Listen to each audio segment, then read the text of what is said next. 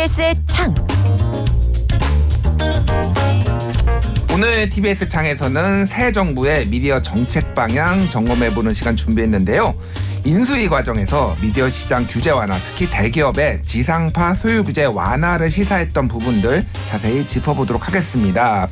이정훈 신한대 교수님 나오셨어요. 교수님 안녕하세요. 네, 안녕하세요. 예. 그 언론 쪽 그 학자분들 교수님들이 네. 5월 달에 엄청 바쁘셨더라고요. 학회가 그때 다, 열려, 다 열렸죠. 네, 주요 학회가 이제 전국 단위가 1년에 두 번 이제 봄철 가을철에 있습니다. 예. 그래서 이제 그 중에서 봄철 학회가 5월 달에 집중적으로 음. 아, 주요 학회들 별로 열렸죠. 그리고 예. 아마 오늘도 어, 학회가 강릉에서 열리고 있는 것으로 아, 알고 있습니다. 또 그렇군요. 하나의 학회가. 예. 그래서 저희가 왜 이 얘기를 했냐면은 지난달에 5월 달에 조금 교수님들을 모시려고 그랬는데 모두가 다 학회를 가진다고 그래서 네. 섭외가 안 돼가지고 네. 그나마 어, 빨리빨리 좀 어떻게 열심히 섭외를 해서 우리 네. 이정훈 교수님을 모셨습니다. 네, 아유. 나, 나, 나 바쁜데 이렇게 나와주셔서 너무 네, 감사드리고요. 네. 오늘은 이제 새 정부의 미디어 정책. 요거를 요 논의를 해봐야 되는데 교수님도 우리 제작진도 사실은 약간 난감한 부분이 있었어요. 왜냐하면은 미디어 정책이 아예 없어요. 맞습니다. 논의할 게 없어요. 네. 그럼에도 불구하고 좀 논의를 해봐야 되겠다라는 네네. 거를 했고 아까 좀 뒤에 언급을 하겠지만은 이 대기업의 소유 규제 완화 네. 미디어 요거에 대해서 조금 집중적으로 얘기를 해야 될 것 같아요. 일단 네. 교수님이 그 미디어 관련 정책 논의하는 자리에도 여러 군데 나가셔서 좀 뭐 얘기도 하시고 그랬다면서요. 아, 뭐 제가 직접 발표를 하거나 뭐 음. 하지는 않았지만 학회를 뭐 준비하고 이런 입장에서도 뭐 이야기도 조금 들은 바는 있죠. 근데 음. 그 학회 세미나 토론의 기본적인 분위기는 예. 어, 방금 말씀하셨다시피 뭔가 전문적으로 깊이 있게 분석하고 비판할 만한 내용이 없다. 음. 아, 그래서 어, 참 난처하다. 네. 오히려 이런 쪽에 가까웠습니다. 아 그렇군요. 네. 왜 근데 지금 벌써 인수위 기간도 있었고 그리고 새 네. 정부도 지금 출발한 지 한 달 가까이 됐는데 왜 아무것도 안 나올까요? 어, 이거는 뭐 공식적인 입장인지 모르겠지만 학계 쪽에 알려진 바에 따르면 예. 어, 디지털 미디어 산업을 진흥할 이제 독임제 부처를 만들고 음. 그다음에 미디어 공공성 영역을 어, 책임질 자, 뭐 위원회를 하나 만드는 형태로 정부 조직 개편이 이 추진이 된다는 얘기들이 많았었습니다. 예, 저도 그 기사를 봤습니다. 네. 예, 예. 근데 이제 아무래도 어 장관 임명 과정 그리고 여러 가지 뭐 이렇게 제대로 어 되지 않다 보니 그리고 어 야당이 절대 다수인 국회 상황 이런 음. 것들을 감안해 보면 어 의도한 대로 인수위나 정부 초기에 에, 그런 것들이 제대로 추진이 되지 않은 게 아닌가라고 짐작이 됩니다. 음 그렇군요. 네. 사실은 이제 미디어 쪽이 저널리즘이나 미디어 쪽에 조금 뭐 실세라고 해야 되나요?라고 한다라면은 네. 뭐. 그 국민의힘의 박성중 의원 네. 뭐 이분이 또 이제 그 인수위에서 간사도 맡아서 네, 하기도 네. 했고 네. 실명을 거론할 수는 없지만은 뭐 중앙대 모 교수님 네, 뭐 네. 이분이 또 지금 굉장히 크게 좀 이렇게 네. 판을 짜고 있다 이런 얘기를 제가 네. 듣기는 했거든요.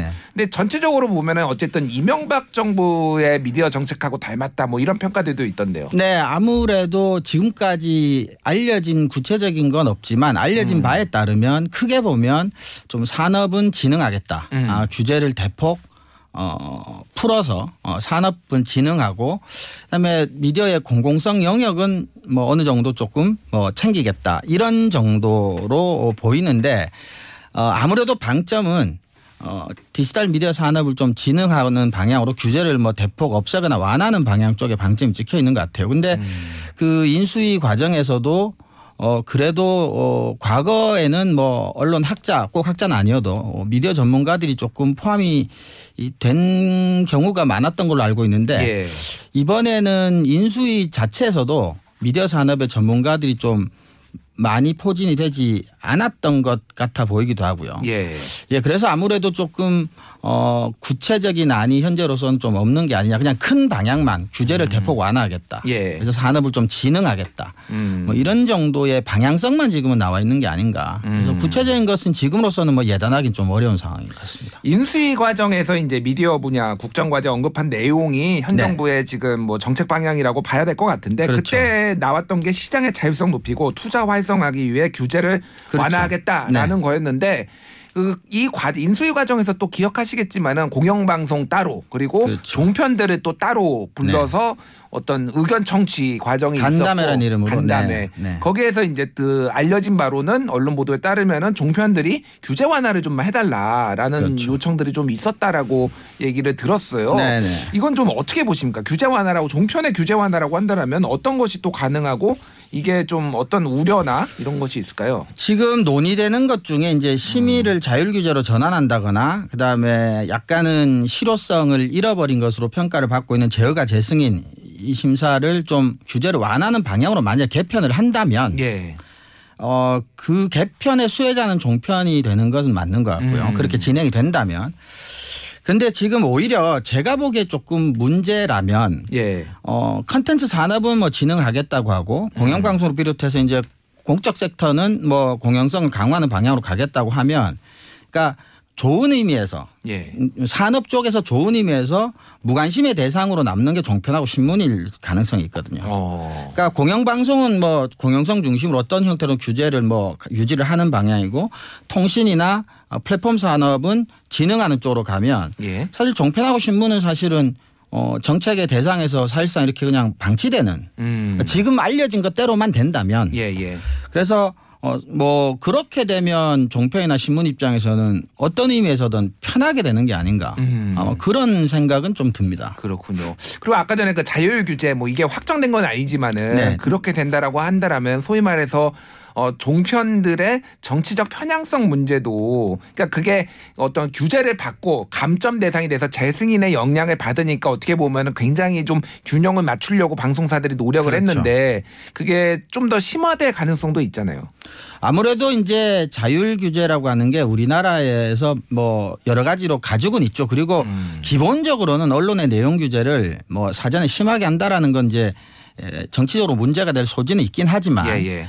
그럼에도 불구하고 방금 말씀하셨던 것처럼 그나마 특히 초기에 이제 에, 좀 사, 사업적으로 좀 어려울 때 음. 에, 조금 자극적이고 어, 좀 도를 넘은 듯한 뭐 강한 발언들을 통해서 이제 관심을 좀 끌려고 할땐더 심각한 문제였지만 음. 그나마도 그런 것들을 좀 어, 제어가 재승인 과정에 점수로 반영함으로써 억제되는 측면은 분- 분명히 있었던 것 같아요. 근데 예, 예. 우리나라 자율규제라고 하는 게 제도가 없어서 잘 안 된 건 아니거든요. 음. 어, 자율규제 제도는 사실 촘촘하게 지금도 충분히 갖추고 있습니다. 예. 근데 문제는 그게 에, 미디어 업계의 자율로 어, 적용이 되지 않았기 때문에 즉 이제 의지가 별로 없었던 거라고 본다면 예, 예. 바꿔 말해서 지금까지 미디어 업계에서 자율 규제가 제대로 되지 않았던 원인이 해소되지 않은 채로 음. 종편에게 심의 자율 규제 쪽으로 만약에 전환이 된다면 예. 기대보다는 우려가 큰 게 사실인 것 같습니다. 음, 그래서 예전에 뭐 예를 들면은 TV조선에서 장성민의 시사탱크 뭐 네. 이런 데서 5.18 북한군이 그렇죠. 들어왔다라는 거를 이제 그거를 직접 소개를 하면서 네. 많은 이제 소위 말하는 이제 음모론들이 공 좀 생명력을 얻는 그런 부작용들이 있었잖아요. 그렇죠. 그러니까 그런 것들을 조금 아무래도 뭐 자율 규제도 좋고 하지만은 그런 부분들을 조금 어 보수 정부에서도 좀 신경을 써야 되지 않을까 그런 생각이 드네요. 네네. 네. 자, 요번 요 얘기를 좀 집중적으로 해봐야 될 것 같아요. 지금 네. 대기업의 지상파 소유 규제 완화 네. 요거가 지금 좀 뜨거운 화두가 될 가능성이 높은데 네. 현재 방송법 에 따르면은 자산 총액 10조 원 이상 대기업은 지상파 방송 그리고 미디어랩 지분의 10% 종편의 경우 30% 이상을 소유할 수가 없죠. 없다. 예. 네. 이거가 이제 어떤 의미, 어떤 이유 때문에 이런 법이 만들어졌는지부터 좀 설명해 주시죠. 네, 10% 30%라고 하는 숫자보다는 어 저는 그렇게 이해하고 있습니다. 경제 권력이 이 정치 권력이나 언론 권력까지 갖게 되는 것을 경계하는 의미가 기본적으로 깔려 있는 거라고 봐요. 음. 그러니까 민주주의는 행정, 입법, 사법 권력 간의 균형 및 견제뿐만 아니라 다양한 사회적 권력 간의 균형 및 견제가 아, 민주주의의 건강한 생명력에 굉장히 중요하기 때문이죠. 즉 경제 권력을 가진 사람이 정치 권력까지 가져야 되겠냐 또는 언론 권력까지 가져야 되겠냐 그랬을 때 민주주의에 얼마나 아, 위험하거나 위해가 되겠느냐라는 우려가 기본적으로 깔려 있다고 봐야 되겠습니다. 그래서 네. 게다가 이제 미디어 언론은 대부분 이제 광고 수입에 절대적으로 의존하고 있는 상황에서 자본의 영향력이 강해진다면 이 경제 권력에 대해서도 어, 견제하고 비판해야 될 언론이나 미디어의 기능이 굉장히 약화될 가능성이 이 많죠. 음. 어, 그런 이유로 어, 대기업 자본의 어떤 미디어의 소유 규제는 에, 그런 철학적인 어떤 어, 기반 하에서 예. 어, 그렇게 법적으로 어, 이루어진 게 아닌가 저는 음. 그렇게 생각을 하고 있습니다. 예. 그러니까 금산 분리라고 이제 금융 자본과 산업 자본의 분리를 통해서 생태계를 원- 그러니까 좀 건강하게 만드는 것처럼 네네. 일종의 언산 분리죠. 언론하고 그렇죠. 산업 자본을 분리를 네네. 하는 것이 어, 민주주의나 이런 거를 위해서 필요하다. 그래서 이런 필요하다. 네네. 이런 규제가 있는 건데 네네. 문제는 이제 이 지금 현재 아까 전에 얘기했던 10조 원이라는 게 네. 이게 어느 정도냐 옛날에 이 법이 만들어졌는데 그렇죠. 10조 원이면은 이거를 대기업으로 볼 수 있느냐 없느냐 이런 논쟁이 있고 가장 결정적으로는 지금 SBS의 상황이 지금 걸려 있잖아요. 그렇죠. 예, 좀 설명을 해주시죠. 그러니까 이제 SBS가 아 이제 대주주인 이제 태영이 과거에 음. 이제 10조 원을 넘지 않는 규모 정도였기 때문에 사실 이게 문제가 안 됐는데 예. 태영이라고 하는 그룹이 이제 계속해서 성장을 거듭하면서 어 자산 규모가 이제 10조 원이 넘어버린 거죠. 어, 그렇기 때문에 지금 상태라고 한다면 예. 어, SBS와의 관계를 어떤 형태로건 정리를 해야 되는 그러면 태영이 네. SBS를 팔아야 되는 상황인 건가요? 만약에 그렇게 되면은? 어, 세 가지 정도 지금 2년간의 유예 기간을 부여받았는데요. 예, 선택지는 세 가지로 볼 수 있는데 그러니까 TY 홀딩스라고 이제 그 SBS에 대한 어떤 그런 이제 일종의 지주회사. 지주회사죠. 지주회사. 네네. 네. 예. 지주회사 지분을 그럼 법이 규정한데 10% 미만으로 낮추면 또 해결이 될 수가 있고요. 예. 10%까지는 가질 수 있으니까 아니면 태영이 어떤 식으로 자산을 정리해서라도 자산 총액을 10조 이하로 만들거나 그러면은 계열사를 매각을 한다든지 뭐뭐 어떤 이런 형태로 예. 자산 총액을 어. 법이 규정한 10조 이하로 또 줄이면 또 어, 개- 문제가 안 되겠죠. 예. 아니면 마지막 세 번째 방법은 이제 법을 바꾸는 거죠. 예. 근데 이 세 가지 중에 첫 번째나 두 번째는 대기업 입장에서 선택하기가 당연히 음. 우선순위에는 사실 없을 테고요. 예. 그래서 SBS 입장에는 이제 그 수- 방송법을 바꾸는 게 예. 에, 가장 뭐 좋고 쉬운 방법. SBS 입장 저 태영 입장에서는 예. 에, 그래서 아마 이런 식의 어떤 그 시도가 있고 어, 그런 게 아닌가 생각이 되네요. 그렇군요. 그래서 지금 이 얘기를 왜 하냐 나오냐면 SBS의 일종의 민원 수건 사업 같은 거거든요. 이게 그렇죠. 지금. 사실은 그렇죠. 그래서 또 하나가 우려되는 게 SBS 아직은 뭐 일어나지는 않는 일이지만은 SBS라는 미디어가 좀 너무 윤석열 정부의 친 이런 민원을 해결하기 위해서 친정부적인 행보를 보이는 것 아니냐 그렇게 될 것이라는 것에 대한 우려가 하나가 있는 거고 네네. 또 하나는 지금 윤석열 정부에 SBS 출신들이 굉장히 많이 들어갔잖아요. 네, 지금. 네, 네. 그래서 그런 루트를 통해서 이게 법이 개정되는 것 아니냐라는 네. 뭐 이런 우려들이 있는데 일단 전문가로서 좀 어떻게 보십니까? 이 자산 총액 10조 원을 이를테면 뭐 20조 원으로 바꾸는 금액은 어떤 식으로 될지 모르지만은 바꾸는 거 이런 거에 대해서는 좀 어떻게 보세요, 교수님은? 어, 뭐 사회자께서도 조금 전에 말씀하셨지만 이 법이 만들어질 당시에 우리나라 대기업의 자산 규모와 지금은 이제 뭐 달라졌기 때문에 현실을 반영해야 된다라는 말이 이말 자체가 안 되는 건 아닌데 음.